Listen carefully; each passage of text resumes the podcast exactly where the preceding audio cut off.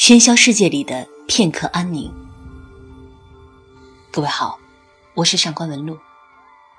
每个人都会对亲密关系有所渴望，除了我们生来拥有的血缘上的关系，我们还希望有夜深能够与之谈人生的朋友，有携手共度余生的恋人。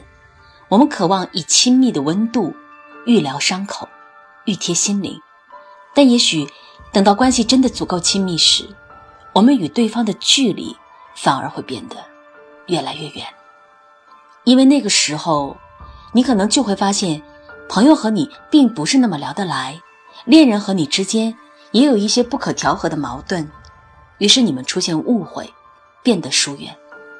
鲁迅说，人类的悲欢并不相通，那么是否人与人之间就注定无法互相理解，真正做到零距离呢？今天就让我们来读这首俄罗斯诗人阿赫玛托娃的《在人们的亲近中存在隐秘的界限》，让我们一起在这首诗中寻找这个问题的答案。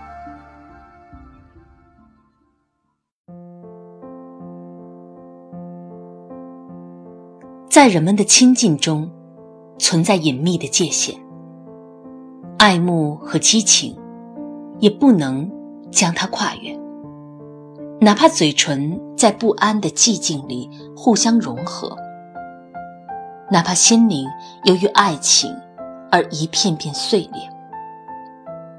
友谊在此软弱无力，崇高与炽热的幸福填充了岁月。灵魂是自由的，不懂得情欲那迟缓的慵懒，他的追求者丧失理智，而他的占有者却因此苦恼不安。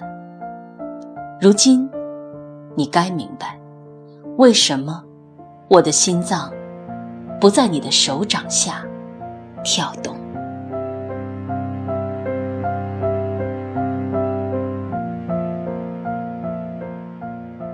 那么在阿赫玛托娃的理解中，就算亲吻这样亲密的行为，为爱而心碎这样激烈的情感，都不可能真正跨越人与人的距离。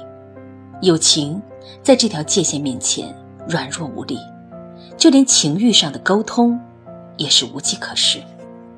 那么这条界限究竟是由什么构成的？为什么会如此顽固呢？这条界限所包含的东西太宽泛了，几乎无法概述。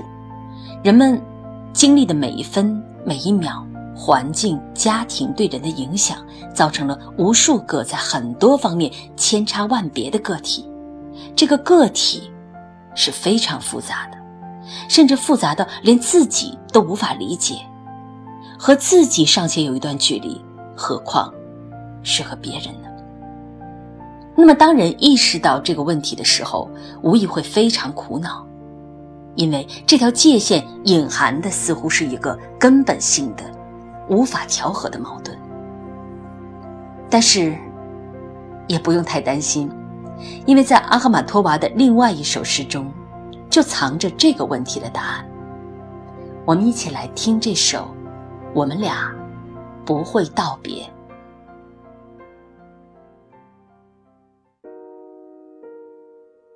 我们俩不会道别，肩并肩走个没完。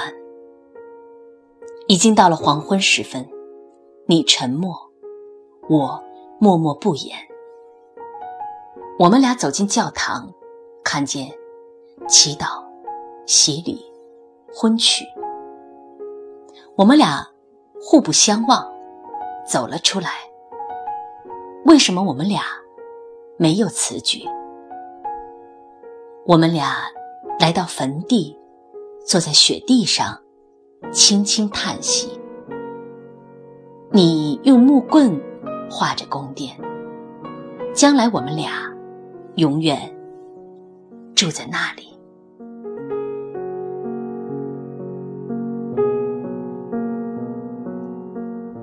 也许读完这首诗，你也想问，为什么当诗里面两个人看到教堂里的婚礼，没有效仿，没有触动，反而转身就去了坟地呢？就是因为他们太了解真实的生活了。其实人与人之间的在一起，未必需要齐备那些条件，比如要求双方毫无保留，比如一个结婚的仪式，这些又何必强求呢？我们是不是总是太过于要求亲密无间，要求永恒，这样是不是太理想化了？因此我们就以我们想象的方式去追求着亲密，追求永恒，可往往呢却落得个理想破灭的结果。你觉得婚姻要天长地久，但是一纸婚书，一座教堂做见证的婚礼算什么呢？敢于让一座坟墓做见证的婚礼才能真正接近永恒。你觉得祈祷、洗礼、婚娶让关系变得坚固，但是又怎么会比木棍画的宫殿更加坚固的堡垒呢？所以真实的生活不是靠仪式来完成的，也不该被理想美化。我们如果能够了解到这一点，那么就会不惧怕界限，不执着于永恒。所以任何看似无法调和的矛盾，都仅仅只是人的一念执着。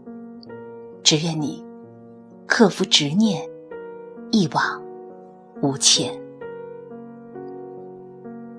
我是上官文露，祝各位晚安，再会。